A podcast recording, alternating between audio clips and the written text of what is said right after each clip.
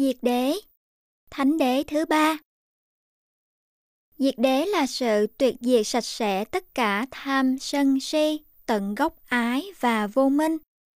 Trong các pháp bất thiện tập yếu gồm có 9 tập đoàn.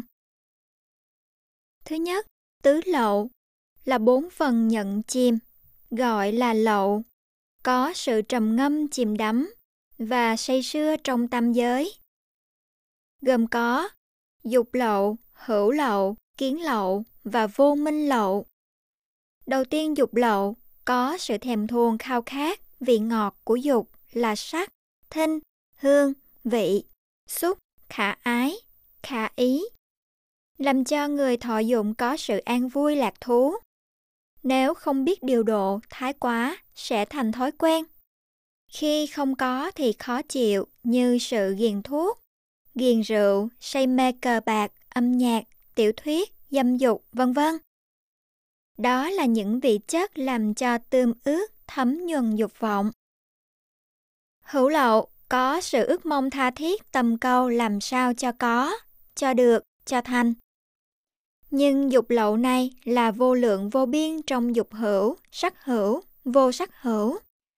Đó là sự trầm ngâm chìm đắm say mê trong tam giới.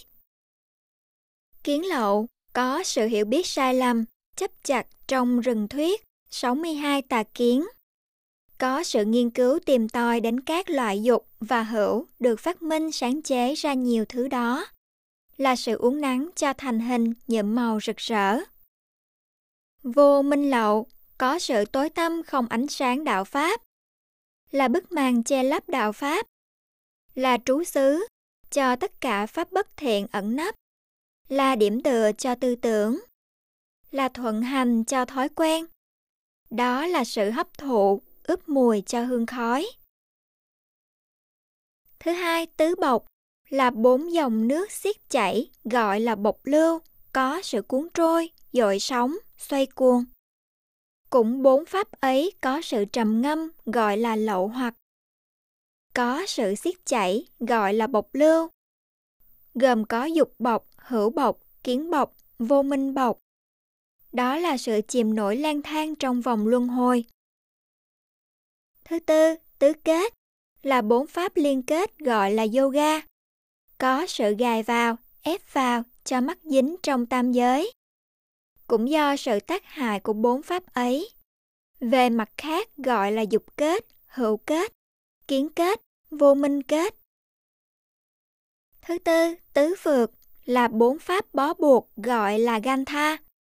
Có sự trói chặt, buộc chặt cho vững chắc vào căn bệnh hiểm nghèo khó chữa. Tham ái phược có sự buộc chặt lấy mình vào tài sản, danh lợi, tình yêu. Nếu những cái ấy bị chiếm đoạt, bị tai nạn, bị hủy diệt thì không thể sống được.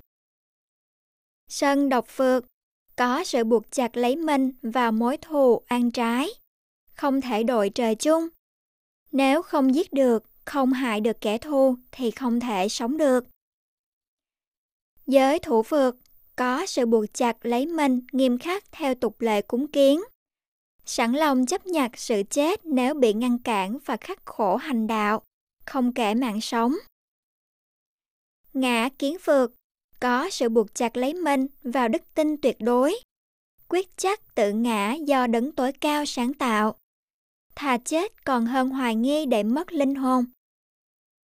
Thứ năm, tứ thủ là bốn pháp bám níu gọi là Upadana. Có sự chấp thủ, cố bám, bắt lấy, giành lấy cho bằng được cái ảo tưởng ấy. Dục thủ có sự chấp chứa, cố thủ, cố tranh giành, bắt lấy các loại dục lạc với sự hăng say tham đắm và ích kỷ.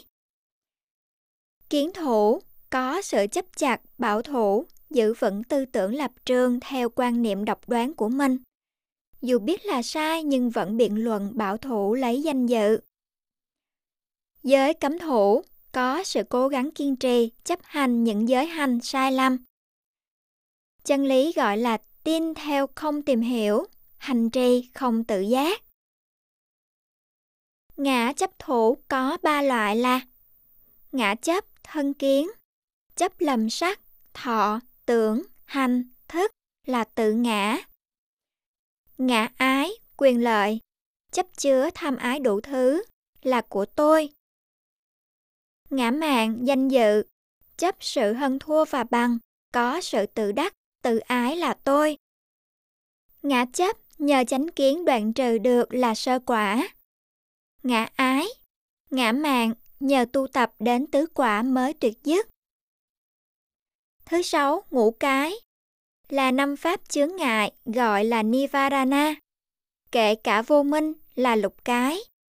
Có sự che lấp làm mờ đục các thiện pháp, là nhân làm cản trở sự bố thí, trì giới. Tham thiền và tuệ minh sát gồm có tham dục cái, sự khao khát và móng vọng. Sân độc cái, sự bực tức và khó chịu. Hôn thủy cái, sự buồn ngủ và uể oải.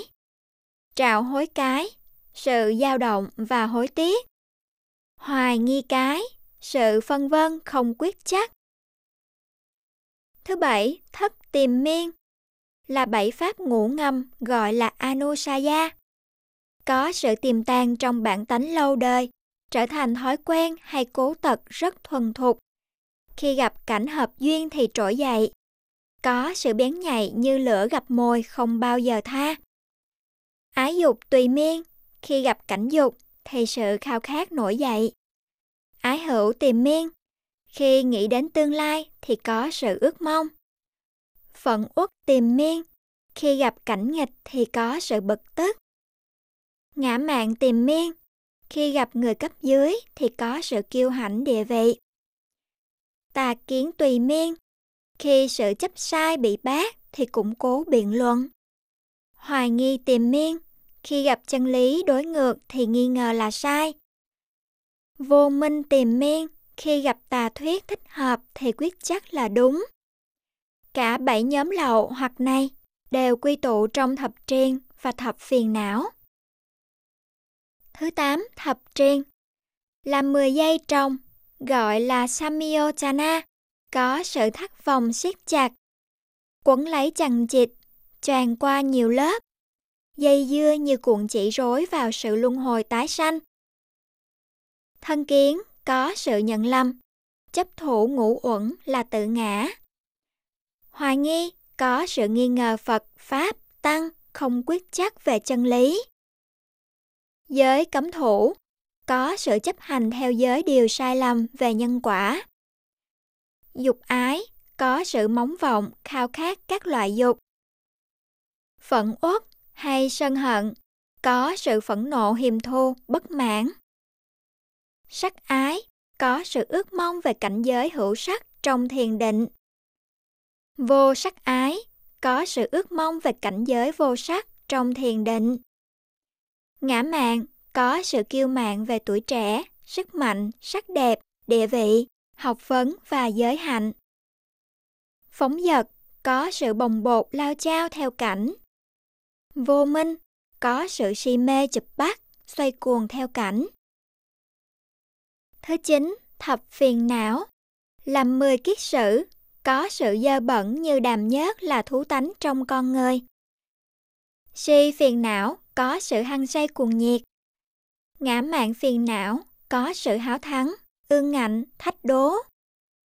Tà kiến phiền não có sự độc đoán mưu toan, thâm hiểm.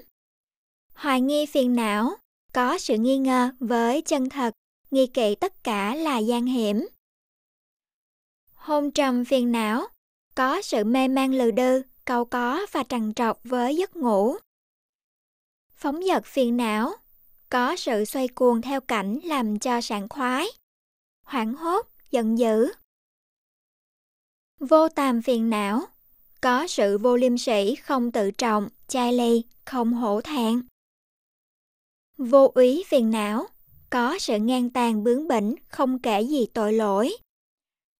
Tất cả lậu hoặc này diễn hành trong 12 pháp liên quan tương sinh chuyển biến, thành một chúng sanh trong vòng luân hồi. Các lậu hoặc này phân ra rất nhiều chất độc, ô nhiễm tàn hại và nhiệt não, là những phân tử rất tinh vi của sắc pháp và danh pháp cấu kết với nhau, thành ngũ uẩn gọi chung là pháp hữu vi. hay pháp hành có tướng là vô thường, khổ não, vô ngã. Sự tuyệt diệu các lậu này đến cực điểm vi tế tột cung không dư sót gọi là diệt đế. Có trạng thái đối ngược với các lậu hoặc là vô lậu. Vô cấu, tinh khiết, thanh tịnh là pháp vô vi. Không cấu kết ngũ uẩn, không tác thành nhân quả. Có tướng là thường hằng, bất diệt, an tịnh. Cực lạc, sung mãn, tự tại. Tự chủ, độc quyền, tất cả gồm chung thành một hạnh phúc tối thượng là Niết Bàn. Tất cả danh từ diễn tả về Niết Bàn là phân theo các đặc tính của lậu hoặc và toàn bộ khổ uẩn đến cực điểm. Là đối ngược lại từng phân tử ấy để nói lên ý nghĩa của Niết Bàn tùy theo trí tuệ của người ấy. Thấy được khổ đế bao nhiêu, hiểu được diệt đế bấy nhiêu. Thấy được tập đế bao nhiêu, hiểu được đạo đế bấy nhiêu. Bốn sự hiểu biết này luôn luôn cân đối với nhau, bổ sung cho nhau. Đến tận cùng là Niết Bàn. Không có danh từ nào diễn tả được Niết Bàn cho thấu tận cực điểm vi tế. Vì khoa ngôn ngữ chỉ có thể trình bày được cái vi tế trong phần thô thiển, nhưng không thể phân tích được cái thô thiển trong phần vi tế. Có thể phân biệt được tất cả phần tổng hợp của căn nhà, nhưng không thể phân biệt được căn nhà là gì. Sự thật là có nhà, nhưng không thể nói được nhà là gì. Sự thật là có nếp Bàn, nhưng không thể nói được nếp Bàn là gì. Không thể phân ra được hết ý nghĩa trước sự hiện diện có mặt của những phân tử vi tế trong phần khổ uẩn là bao. Có sự sanh diệt ra sao, nhiệt não ra sao. Nên không có danh từ nào để diễn tả được sự chấm dứt cái sanh diệt ấy cho tuyệt dứt, hoàn toàn nhiệt não phải ở mức độ nào mới cân đối được chính xác với diệt đế. Không thể phân ra được hết ý nghĩa trước sự khiếm diện, vắng mặt của các phân tử vi tế trong phần khổ uẩn ra sao, có cảnh giới ra sao, an tịnh ra sao. Nên không có danh từ để diễn tả được sự hiện diện cái lạc bất diệt, khổ vô sanh ấy cho tuyệt đối tịch tịnh, tinh khiết ở mức độ nào mới thật là chính xác với Niết Bàn. Tuy không giải thích được Niết Bàn chính xác vì nó còn khiếm diện, nhưng nếu nắm rõ được sự độc hại của các lậu hoặc hiện diện ra sao, và trừ khử không thiếu sót, thì sự hiểu biết Niết Bàn không thiếu sót và chứng ngộ Niết Bàn được chính xác ở phần đạo đế. Chỉ bấy nhiêu cũng đủ để cho người trí am hiểu được đường lối giải thoát chân chánh và có thể tin tưởng được vững chắc vào giáo lý này. Có đạo đế là cây lõi đủ sức để đóng tàu vượt qua bờ kia. Lý thuyết nói về Niết Bàn ở đây ví như ngón tay chỉ sang bờ bên kia. Tuy rằng ngón tay không thể đụng đến bờ được, nhưng bấy nhiêu cũng đủ để cho người có mắt thấy được bờ bên kia. Sự thật này chỉ cần một ngón tay như vậy là đủ, không cần phải đưa ra nhiều ngón tay rắc rối. Nhưng đối với người chưa lột bỏ được kiến màu, dù có đưa ra nhiều ngón tay, cũng không thể hiểu được sự khác nhau giữa hai bờ. Vẫn chấp chặt lấy bờ bên đây sửa thành bờ bên kia, hoặc đem bờ bên đây sang bờ bên kia. Đó là người bệnh thuộc hạng thứ tư. Tốt hơn là xin cáo lui, vì cửa chân lý đã bị năm cái khóa, khóa lại chặt chẽ. Là kiến lậu, kiến bọc, kiến kết, kiến phượt, kiến thủ và nhiều loại tà kiến, ngã mạn, hoài nghi, ràng buộc trong vô minh. Còn đối với người chân chánh tìm hiểu sự thật, nhưng vẫn chưa nhận ra được chân lý giải thoát, cần phải nghiên cứu lại khổ và tập cho rõ ràng cả tam tướng. Phải đối chiếu với nhau cả tứ đế, là so sánh giữa hai nhân hai quả đôi bên. Nếu chưa thông qua phần này, thì sự hiểu biết về Niết Bàn chỉ là ảo tưởng. Do đó, Đức Phật thường dùng khổ và tập để làm sáng tỏ Niết Bàn cho những người hiểu lầm thối thất tu tập và những người hiểu lầm giáo pháp. Phần nhiều trong các kinh điển đều nói lên ý nghĩa này. Xin hãy nghiệm kỹ những bài kinh sau đây, tóm tắt nội dung trong tương ưng bộ kinh tập 3, nói lên điều thực tế trong đời sống hiện tại. Kinh Tích Xá Một vị tỳ khưu tên là Tích Xá bị khát dục xoay cuồng, không thể an tâm tu tập được.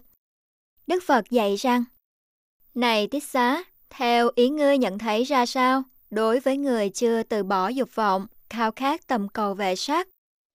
Nếu sắc ấy bị hư hoại, đổi thay không được như ý, thì người ấy có buồn khổ hay không? Thưa có, Bạch Thế Tôn. Lành thay, lành thay. Này Tích Xá, như vậy là phải. Đó là lẽ dĩ nhiên đối với người chưa từ bỏ sự khao khát tầm cầu đến với sắc. Thì phải buồn khổ, kể cả thọ, tưởng, hành, thức cũng vậy.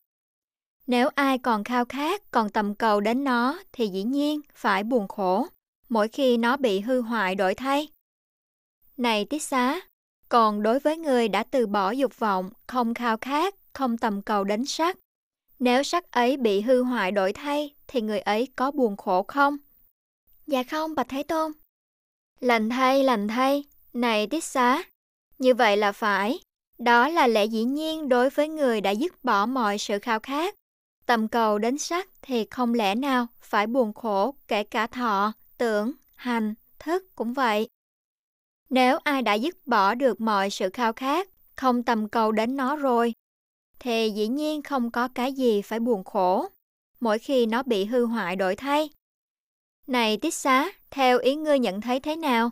Sắc, thọ, tưởng, hành, thức là thường hay vô thường? Dạ vô thường bạch Thế Tôn. Này tiết xá, người nào thấy rõ sự thật như vậy, biết rõ sự thật như vậy nên mới yểm ly. Là sự nhàm chán từ bỏ không chấp chứa đối với tất cả sắc, thọ, tưởng, hành, thức. Do yểm ly như vậy, người ấy ly tham, là sống với tâm thanh tịnh, vô cấu uế, làm nhiễm độc. Do ly tham như vậy, người ấy đoạt được giải thoát là các lậu hoặc không được tiến dưỡng bởi sự ly tham làm cho muội lược đến chỗ tuyệt dứt. Người ấy chứng ngộ được rằng, sanh đã tận, phạm hạnh đã thành, người ấy chính là các vị đa văn thánh đệ tử gọi là bậc A-la-hán. Ví như người hỏi thăm đường về thành phố, gặp người biết rành đường chỉ dẫn rằng, hãy đi theo con đường này, đi một thời gian sẽ tới ngã ba. Bỏ đường bên trái, rẽ sang bên phải, đi một thời gian tới khu rừng rậm. Vẫn giữ lấy đường ấy, đi một thời gian, băng qua khu rừng. Đi một thời gian sẽ tới vùng lầy lội rồi đến vực nước sâu. Vẫn giữ đường ấy, đi một thời gian nữa là tới nơi. Trong ví dụ này, người biết rành đường chính là Như Lai, bậc A-la-hán chánh đẳng chánh giác. Người hỏi thăm đường tức là phàm phu, con đường rẽ hai, ngã ba là sự hoài nghi, con đường bên trái là tà đạo, con đường bên phải là chánh đạo, khu rừng rậm là vô minh, vùng nước lầy lội là các dục, vực nước sâu là phẫn nộ, cuối cùng đi tới thành phố là Niết Bàn. Đó là nguyên tắc đi đúng đường, tới đúng chỗ, bất cứ ai từ bỏ hoài nghi Phật Pháp, từ bỏ tà đạo, giữ vững chánh đạo, vượt qua tất cả là tự mình đã nắm chắc được Niết Bàn trong tay. Kinh Yamaka Một vị tỳ hưu tên là Yamaka hiểu lầm Niết Bàn là hư vô, sau khi đoạn tận các lậu hoặc rồi chết là hết. Ngài Sariputta dạy vị ấy rằng, Này Yamaka, bạn hãy nghĩ xem sắc, thọ, tưởng, hành, thức là thường hay vô thường. Là vô thường. Do thấy rõ sự thật nên như vậy, biết rõ sự thật như vậy, nên vị thánh nhân mới nhàm chán ly tham đối với tất cả sắc, thọ, tưởng, hành, thức. Chính vì sự nhàm chán ly tham như vậy, đưa đến sự dứt tận lậu hoặc. Do sự dứt tận lậu hoặc, vị ấy biết được rằng phạm hạnh đã thành. Này bạn Yamaka, bạn có xem Như Lai, cái tôi là sắc, thọ, tưởng, hành, thức không? Thưa không, không có người là ngũ uẩn. Vậy bạn có xem Như Lai ở trong sắc, thọ, tưởng, hành, thức? Thưa không, không có người ở ngoài ngũ uẩn. Và bạn có xem Như Lai là không sắc, thọ, tưởng, hành, thức? Thưa không, không có người không ngũ uẩn. Thật vậy, Như Lai, cái tôi, không phải là sắc, không phải là ở trong sắc, không phải ở ngoài sắc, và cũng chẳng phải Như Lai là không sắc. Như vậy, ngay trong đời hiện đại, kể cả quá khứ và vị lai cũng không thể tìm được một Như Lai nào thường trú. Cả ba thời đều không có cái gì là của tôi. Sự kiện như vậy mà nói rằng chết là hết thì có hợp tình hợp lý không? Vì cái không có, mà nói là còn hay mất là điều không hợp lý. Trước đây tôi nhận lầm, nay nhờ bạn giải thích rõ ràng như vậy, tôi hoàn toàn chứng tri, chân lý tột cùng là vô ngã. Này bạn Yamaka, nếu có người hỏi bạn rằng, vị A-la-hán khi nhập Niết Bàn rồi trở thành gì? Còn hay mất, thì bạn trả lời làm sao? Tôi sẽ trả lời rằng chỉ có sắc, thọ, tưởng, hành, thức là vô thường. Cái gì vô thường là khổ, cái gì khổ là tiêu diệt, không thể xác định là gì. Lành thay, lành thay, này Yamaka, tôi sẽ cho bạn một ví dụ về ý nghĩa này để hiểu rõ thêm nữa. Ví dụ như có một nhà hào phú, nhiều tài sản và được bảo vệ rất cẩn mật, rồi có kẻ muốn giết nhà hào phú ấy. Giả dạng xin vào làm công. Nó phục vụ rất siêng năng, đắc lực với cử chỉ đẹp lòng và lời nói khả ái được gia chủ tin tưởng. Xem nó như người tớ trung thành. Đến chừng có cơ hội thì nó giết người gia chủ ấy. Trên thực tế nó là kẻ giết người. Bạn nghĩ xem có phải vậy không? Nhưng khi nó đến xin việc làm, người gia chủ ấy không biết, như thật, tôi đang mướn kẻ giết người. Và khi thấy nó phục vụ đắc lực làm đẹp lòng, người gia chủ ấy cũng không biết như thật, tôi tín nhiệm kẻ giết người. Cũng vậy, kẻ vô văn phàm phu không biết pháp các bậc thánh thường xem ngũ uẩn là tôi, là của tôi, tôi trong ngũ uẩn, ngũ uẩn trong tôi. Trên thực tế, sắc là vô thường, nhưng khi thấy nó vẫn còn, không hay biết nó là vô thường. Sắc là khổ, nhưng khi thấy nó là lạc, không hay biết nó là khổ. Sắc là vô ngã, nhưng khi thấy nó là tôi, là của tôi, không hay biết nó là vô ngã. Sắc là hữu vi, nhưng chỉ thấy nó là một, không hay biết nó là phần kết hợp. Sắc là kẻ giết người, nhưng thấy nó là thân hữu, không hay biết nó là thù địch. Do vậy, kẻ phàm phu chấp thủ và tin chắc vào sắc, thọ, tưởng, hành, thức là tôi, của tôi, nên phải bị khổ triền miên vô tận. Còn đối với bậc đa văn thánh đệ tử, thì biết rõ tất cả pháp này nên không có chấp thủ cái gì là tôi, là của tôi. Do không chấp thủ như vậy nên mới đạt được sự an vui bất diệt. Này bạn Yamaka, sau khi nghe bạn thuyết giảng pháp này, tâm tôi được giải thoát khỏi các lậu hoặc không còn chấp thủ. Trên thực tế chỉ có ngũ uẩn sanh lên rồi diệt đi gọi là vô thường, khổ não, vô ngã. Không có người mà là ngũ uẩn, chỉ có ngũ uẩn là người. Không có người trong ngũ uẩn hay ngoài ngũ uẩn. Khi có ngũ uẩn trong con người và ngoài con người. Không có người nào là không ngũ uẩn, chỉ có ngũ uẩn là bất định của người nào. Nên chỉ nói được rằng ngũ uẩn sanh, ngũ uẩn diệt. Ngũ uẩn ví như cột keo, người ví như căn nhà. Trên thực tế không có căn nhà nào là cột keo. Chỉ có cột keo là căn nhà, không có căn nhà nào ngoài cột keo hay trong cột keo. Chỉ có cột keo là thành căn nhà. Khi nói rằng dựng nhà, nhưng trên thực tế là dựng cột keo. Và khi nói phá nhà, thì cũng chỉ là phá cột keo mà thôi. Nghĩa là không có căn nhà nào phá đi hay dựng lên, mà chỉ có cột keo, dựng lên rồi phá đi. Không có căn nhà nào là đẹp, xấu, mà chỉ có cột keo là đẹp xấu. Chính vì không phân biệt được sự khác nhau giữa cái tôi với ngũ uẩn nên mới có bốn luận chấp. Thứ nhất, Như Lai có tồn tại sau khi chết, cái tôi là có. Thứ hai, Như Lai không tồn tại sau khi chết, cái tôi là không. Thứ ba, như Lai có tồn tại và không tồn tại sau khi chết, có cả hai. Thứ tư, như Lai không tồn tại và không tồn tại sau khi chết, không cả hai. Điều này Đức Phật trả lời rằng, ngay trong hiện tại cũng không thể tìm được một Như Lai thường trú có mặt, vì hiện tại chỉ có ngũ uẩn, mà Như Lai thì không phải là ngũ uẩn. Như Lai không có trong ngũ uẩn hay ngoài ngũ uẩn. Và Như Lai cũng không phải là không ngũ uẩn, cũng như mọi người đều có ngũ uẩn như nhau cả.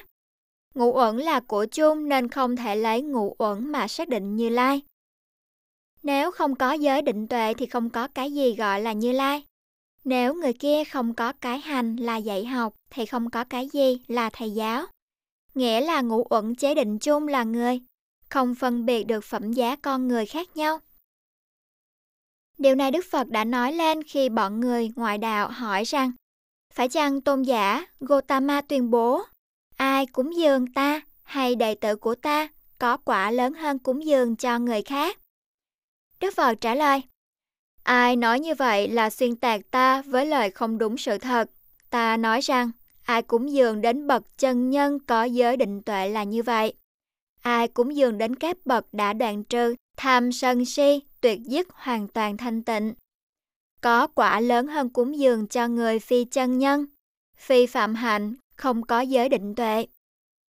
Chúng ta ai cũng biết rằng cúng dường đến Tam Bảo là phước lớn nhất, nhưng Đức Phật không chấp nhận điều này trên hình thức. Vì không có cái gì gọi là Phật, Pháp, Tăng, mà chỉ có giới định tuệ mới xác định được cái gì là chánh Phật, chánh Pháp, chánh Tăng, xác định bậc hạng của con người. Đức Phật không chấp nhận hình thức bề ngoài và lời nói suông. Ai cũng có thể nói được rằng, ta là bậc phạm hạnh, pháp này là chánh pháp, mà phải có giới định tuệ làm mực thước. Chính điều này, ta mới thấy rằng không ai có giới định tuệ hơn Đức Phật và Chư Tăng. Do vậy ta mới nói một cách chân chính rằng, cúng dường đến Tam Bảo là phước tối thắng. Kinh Chánh Ná một vị tỳ khưu tên là Chánh Ná, người giữ ngựa cho thái tử trước khi thành Phật. Dù cố gắng quán xét ngũ uẩn là vô thường theo lời giảng dạy của các vị trưởng lão, nhưng không thể hướng tâm đến sự an tịnh từ bỏ ly tham, thường bị dao động bất an bởi tham luyến chấp thủ. Tư tưởng khởi lên, phải chăng đây là tự ngã của ta xoay cuồng? Như vậy làm sao tu tập, làm sao thấy Pháp? Ai có thể giúp ta được? Ta hãy đến nương nhờ trưởng lão Ananda, là vị đa văn, có thể dẫn dắt ta được. Sau đó, tỳ khưu chánh ná đi đến gặp trưởng lão Ananda, trình bày tâm trạng của mình rồi nói rằng Xin tôn giả Ananda hãy giáo giới cho tôi, hãy dạy cho tôi, hãy thuyết pháp cho tôi để tôi có thể thấy pháp. Cho đến như vậy, thật sự tôi rất hoan hỷ. Hiền giả đã nói rõ tâm sự và tận tình học hỏi. Vậy hiền giả hãy lắng nghe, hiền giả có thể hiểu được chánh pháp. Ngay lúc đấy, tỳ khưu chánh ná cảm thấy hân hoan phấn khởi với lời nói, ta có thể hiểu được chánh pháp. Này hiền giả chánh ná, tôi tận mật nghe Thế Tôn thuyết giảng cho tỳ khưu khắc cá ná như sau. Thế giới này dựa trên hai quan điểm có và không. Ai nghiên cứu thấy được sự tập khởi của thế giới rõ ràng thì cho là không. Này các cá ná, thế giới này phần nhiều rơi vào sự chấp thủ, cái tôi là có, cái tôi là không. Do sự nghiên cứu và thành kiến trói buộc. Còn những ai không chấp thủ vào những điều ấy thì không kết luận đây là tự ngã, cái tôi là có, cái tôi là không. Ai thấy rằng cái gì khởi lên là khổ, cái gì diệt đi là khổ. Cái tôi là có cũng khổ, cái tôi là không cũng khổ. Do thấy đúng như vậy là đoạn tận nghi hoặc. Trí này do mình chứng ngộ với sự thật, không phải do tin theo ai. Cho đến như vậy gọi là chánh trí. Này các cá ná, có là một cực đoan, không là một cực đoan. Bỏ cả hai cực đoan này. Như Lai thuyết pháp trung đạo là vô minh duyên hành, hành duyên thức. Như vậy là tập khởi của toàn bộ khổ uẩn. Do sự đoàn diệt vô minh và tham ái nên các hành diệt như vậy là chấm dứt toàn bộ khổ uẩn. Như vậy này tôn giả Ananda, đây là lời giáo giới có rất nhiều lợi ích cho những ai có bạn đồng phạm hành như tôn giả. Nay tôi được an vui vững chắc trong chánh pháp. Trên thực tế, thế giới này không có cái gì ngoài ra ngũ uẩn. Thuần nhất là vô thường, khổ não, Ai không như thật biết các pháp này là bản chất kết hợp thành người, thú, vân vân, biến đổi không ngừng. Và không như thật biết các pháp này là bản chất độc hại nên mới chấp thủ. Sắc là tôi, của tôi, khiến cho các lậu hoặc tăng trưởng lớn mạnh, dẫn dắt đi tái sanh. cấu kết ngũ uẩn bất định là gì? Lặp đi lặp lại cái vô thường, khổ não, triền miên trong luân hồi. Trước sự kiện như vậy, nên không thể tìm ra được gốc gác của cái tôi là gì trong vòng luân hồi bất tận này. Dù là bậc đại thanh văn như Ngài, xá lợi Phất, có khả năng đếm được tất cả giọt nước trong trận mưa lớn. Cho đến Đức Phật là bậc toàn giác, có khả năng chuyển hồi ức niệm từng kiếp sống, như người đếm từng hột cát trong ngàn biển, cũng không thể tìm ra được cái tôi là gì. Vì không phải chỉ có hột cá là vô lượng, mà cả ngàn biển kia cũng là vô thân. Nhưng điều này không cần thiết vì không phải vì lẽ đó mà cái tôi phải chịu thống khổ không lối thoát. Trên thực tế, cái tôi là gì cũng vậy. Nếu làm điều ác là tội, làm điều thiện là phước, luật nhân quả không cần biết cái tôi là gì. Nếu cái tôi còn lậu hoặc, còn tái sanh, còn đau khổ là luân hồi. Nếu cái tôi hết lậu hoặc, hết tái sanh, hết đau khổ là niết bàn. Sự giải thoát này không cần biết cái tôi là gì, sự thật là như vậy, không riêng tư ai. Chân lý tột cùng là vô ngã. Do vậy không cần phải tìm hiểu cái tôi là gì, có hay không. Vì ai chấp thủ cái tôi là có thì phải kết luận Niết bàn là hủy diệt. Và ai chấp thủ cái tôi là không thì phải kết luận Niết bàn là hư vô. Đó là hai cực đoan đều khổ. Hãy bỏ hai cực đoan ấy trở về với thực tế là trung đạo. Hiện tại cái tôi này là khổ, cần phải bỏ ác làm thiện và thanh lọc tâm trong sạch đặng an vui trong đời này và đời sau đến tận cùng là niết bàn. Ai nghiệm thấy được sự thật này với chính mình là chánh trí. Ai hành đúng như vậy là chánh hạnh. Ai đạt được như vậy là chánh giải thoát. Đó là pháp thực tế trong đời sống ngắn ngủi này. Thời gian được xem như là vàng, chớ lãng phí thời gian vào những cái huyền hoặc, là đem vàng đi mua đồ giả. Điều này nói lên lời Phật dạy. Kinh nhất dạ hiền giả. Quá khứ trong truy tầm, tương lai không ước vọng, quá khứ đã trải qua, tương lai thì chưa đến. Chỉ có Pháp hiện tại, tuệ quán chính là đây. Không động không rung chuyển, biết vậy nên tu tập.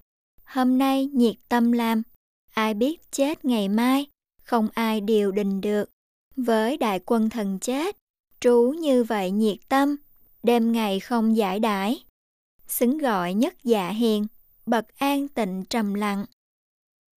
Trước sau gì cũng phải chết, hôm nay có chết với giới hạnh đầy đủ làm thiên thánh hơn là sống với ác hạnh để mai chết làm ma quỷ. Sống một ngày trong sạch hơn sống trăm năm hồi hám. Bậc trí biết như vậy nên tu tập hạnh bất động ngay hôm nay.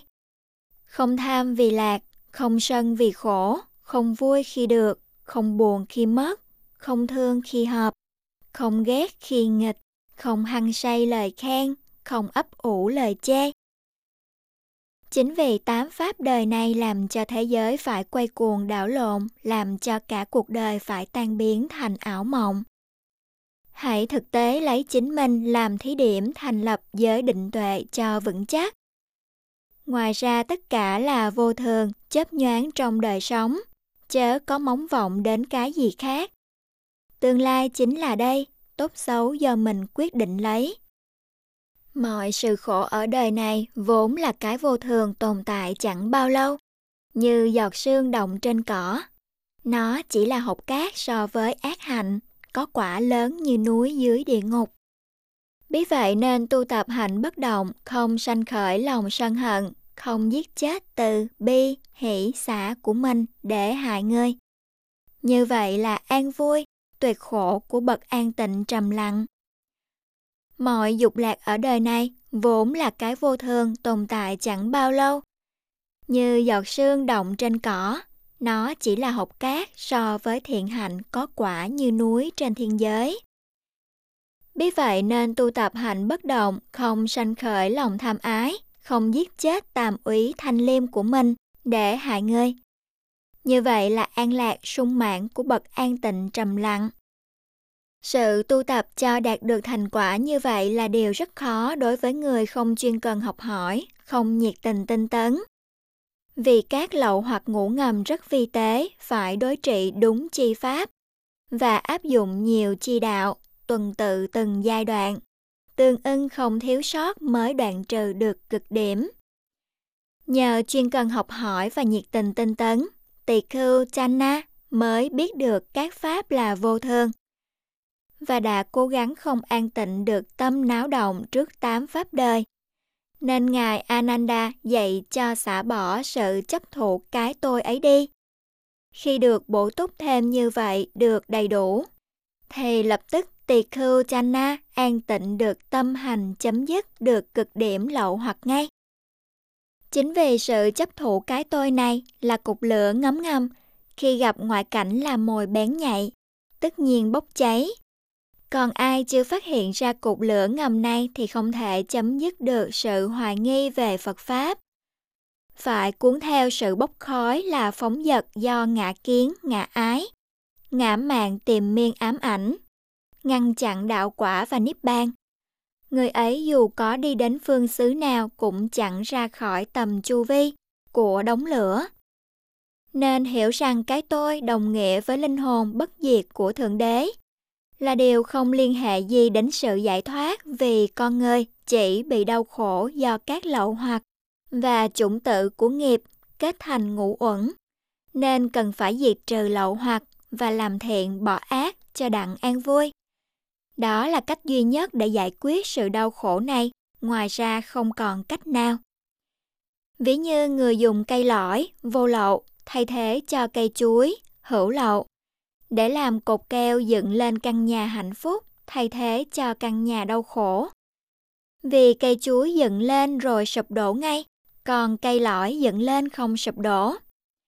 Nếu ai cho rằng cây này là nhà, tôi là có, thì cố gắng dùng cây này làm nhà nên phải làm đi làm lại không bao giờ làm xong vì dùng cây chuối làm nhà nếu ai cho rằng cây không là nhà tôi là không thì không dùng cây nào làm nhà cả, nên phải lang thang bất tận vì không có nhà ở. Cả hai quan niệm này đều hạn cuộc trong cây chuối, là có nhà cũng khổ, không có nhà cũng khổ. Ai nhập niết bàn? Ai nhập niết bàn là điều không thể quan niệm được vì tất cả pháp trong luân hồi và niết bàn đều vô ngã có hai thái cực đối ngược với nhau trong luân hồi vô ngã có nghĩa là tuyệt không sắc thọ, tưởng, hành, thức nào có một ngã thể ngã thể nhất định là gì không ai tự chủ, tự quyền, tự do, thường hằng, bất diệt và không ai có sự an lạc tuyệt đối. Tất cả phải tùy thuộc nhân duyên tạo tác và tùy theo tham sân si dẫn dắt. Tất cả điều này nói lên ý nghĩa vô thường trong sự khổ não. Đó là pháp tuyệt đối của người hữu lậu không ai tránh khỏi, không riêng ai, không trừ ai, không ai bảo tồn được ai. Tất cả ý nghĩa toàn không này là sự thật tuyệt đối của luân hồi chân lý tột cùng là vô ngã. Trong Niết Bàn, vô ngã có nghĩa là sự tuyệt không sắc, thọ, tưởng, hành, thức nào có sự hiện hữu. Tuyệt đối không rúng động, không nhờ vả, không dưới quyền, không hạn chế, không già cũ, không sanh diệt, không phiền não, không tùy thuộc nhân duyên, không cấu uế tham sân si. Tất cả điều này nói lên ý tưởng thường hằng trong sự cực lạc. Đó là pháp tuyệt đối của người vô lậu, không riêng ai, không trừ ai, không ai độc quyền, không ai có quyền cho ai. Tất cả ý nghĩa toàn không này là sự thật tuyệt đối của Niết Bàn. Chân lý tột cùng là vô ngã. Không thể có một cái gì trong luân hồi nhập Niết Bàn và cũng không có cái gì trong Niết Bàn trở lại luân hồi như lửa với nước không có sự qua lại với nhau. Niết bàn không phải là cảnh giới có biên địa như quốc độ hay kinh thành, không phải là trú xứ sẵn có ở nơi nào. Niết bàn chỉ sanh khởi riêng cho người đã dứt tận lậu hoặc. Người ấy ở chỗ nào, chỗ ấy là Niết Bàn. Ví như sự khỏi bệnh, chỉ sanh khởi riêng cho người đã dứt tận các căn bệnh. Người ấy ở chỗ nào, chỗ ấy là an lạc. Chỉ có sự tuyệt dứt lậu hoặc là người đắc đạo và sự tuyệt sanh lậu hoặc là người đắc quả. Pháp này là vô ngã, bất luận ai làm được, người ấy đắc. Sự hiểu biết về Niết Bàn là điều rất khó vì không có lời lẽ nào để diễn tả được chính xác. Nhưng nó là điều rất quan trọng và cần thiết, vì nếu không hiểu được Niết Bàn thì không thể có được chánh kiến giải thoát và không thể đạt được mục đích cứu cánh trên thực tế là đạo quả. Sự phát hiện ra được cái tôi là bước đầu tiên chứng ngộ chân lý, là người đã am hiểu được tứ đế chính xác, nên mới đoạn trừ được thân kiến, hoài nghi, giới cấm thủ, gọi là sơ đạo. Có sự chánh kiến và lòng tin bất động với tam bảo là sơ quả.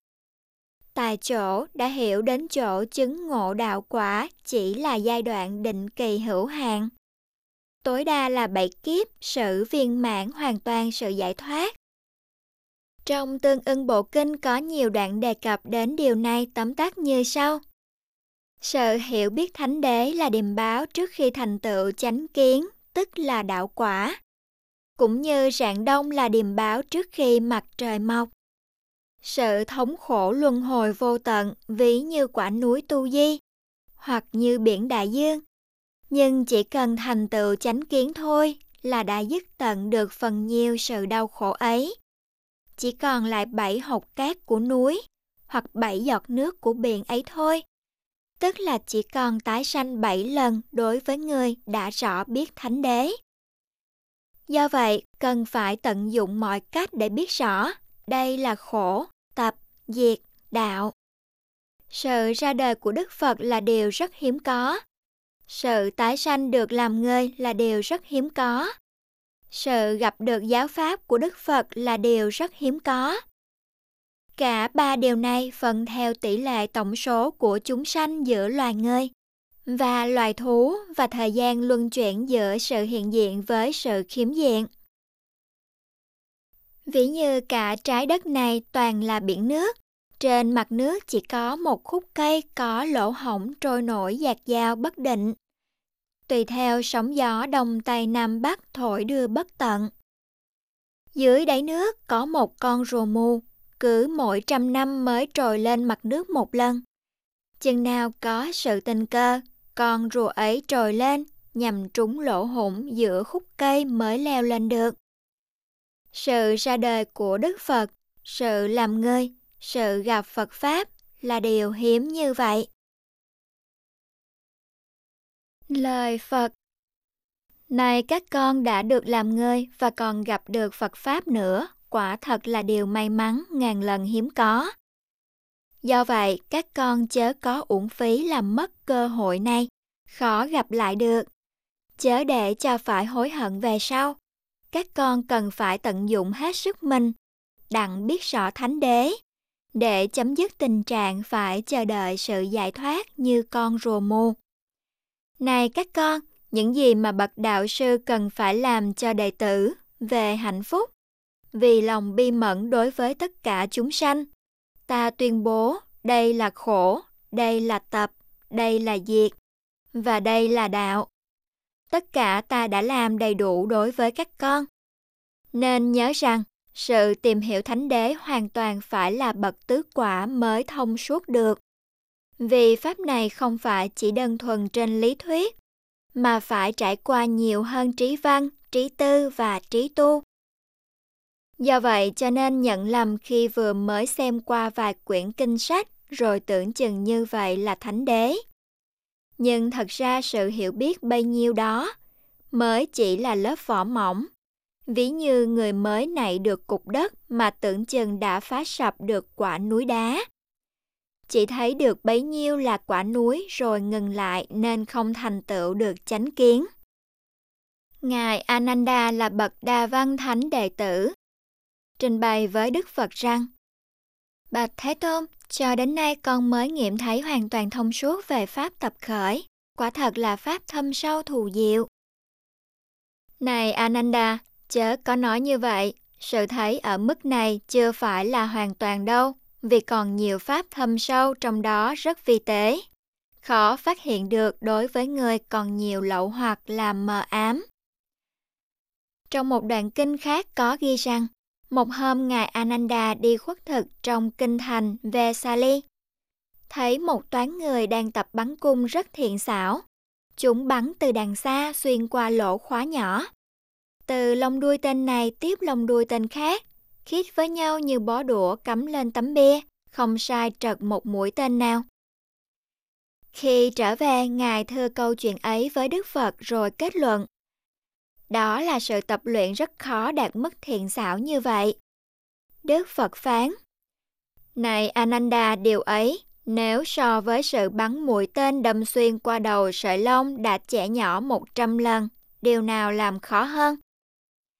Bà Thái Tôn, sự bắn mũi tên xuyên qua đầu sợi lông là việc làm còn khó hơn nhiều. Này Ananda, ai như thật đâm xuyên qua được thánh đế là việc làm còn khó hơn điều ấy. Do vậy cần phải cố gắng hơn nữa cho sự hiểu biết của mình như thật xuyên qua.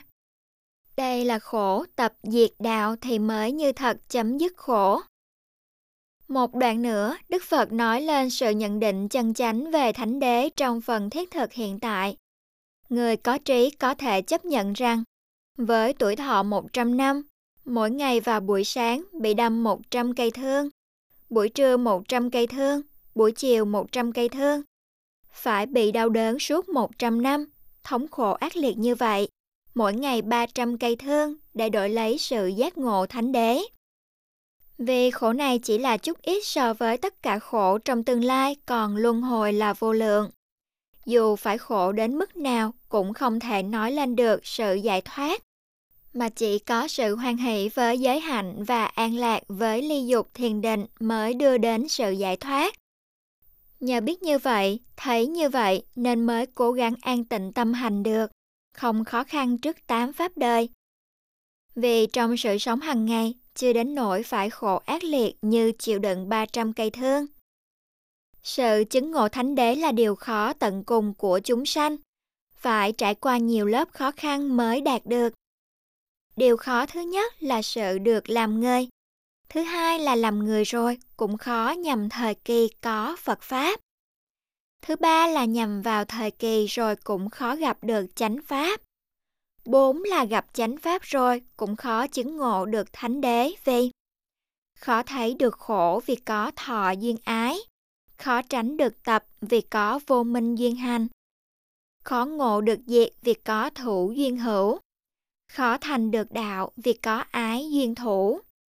Điều 1 đến 3 là sự khó ví như con rùa mù dưới đáy biển. Tuyệt đối không thể chứng ngộ được thánh đế.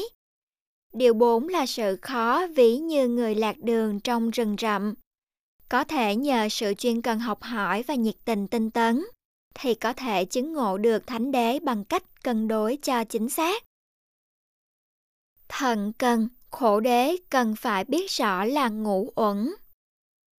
Trừ cân, tập đế cần phải từ bỏ là tham, sân, si. Bảo cần, diệt đế cần phải chứng ngộ là tẩy sạch lậu hoặc. Tu cần, đạo đế cần phải thực hành là bát chánh đạo. Đây là bốn phận sự của người tu hành cần phải áp dụng trên thực tế, lấy mình làm thí điểm cho đạo quả được thành thục và viên mãn với chính mình. Niết bàn Kinh Phật tự thuyết Này các tỳ kheo, có một xứ không đất, không nước, không vô biên xứ, không sở hữu xứ, không thức vô biên, không phi tưởng phi phi tưởng xứ, không trái đất này, không trái đất khác, không mặt trời, không mặt trăng. Ta nói rằng, xứ ấy có sự đến, có sự đi, có vị trí, có sự diệt, có sự sanh, xứ ấy không có vị trí, không có diễn tiến, không có cảnh. Chính nơi đó là chỗ tận cùng dứt khổ. Chú thích Câu giải thích về Niết Bàn bằng cách phủ định tất cả như vậy, Niết Bàn có lợi ích gì, có giá trị gì? Đáp rằng, Đừng nói gì đến Niết Bàn là pháp thâm sâu tột cùng rất khó giải thích được. Dù cái dễ để ở đời này như màu trắng xanh cũng khó mà giải thích được rõ ràng. Đôi khi phải dùng cách phủ định các màu khác để giải thích một màu. Niết bàn cũng vậy, chỉ có người chứng ngộ rồi mới biết rõ.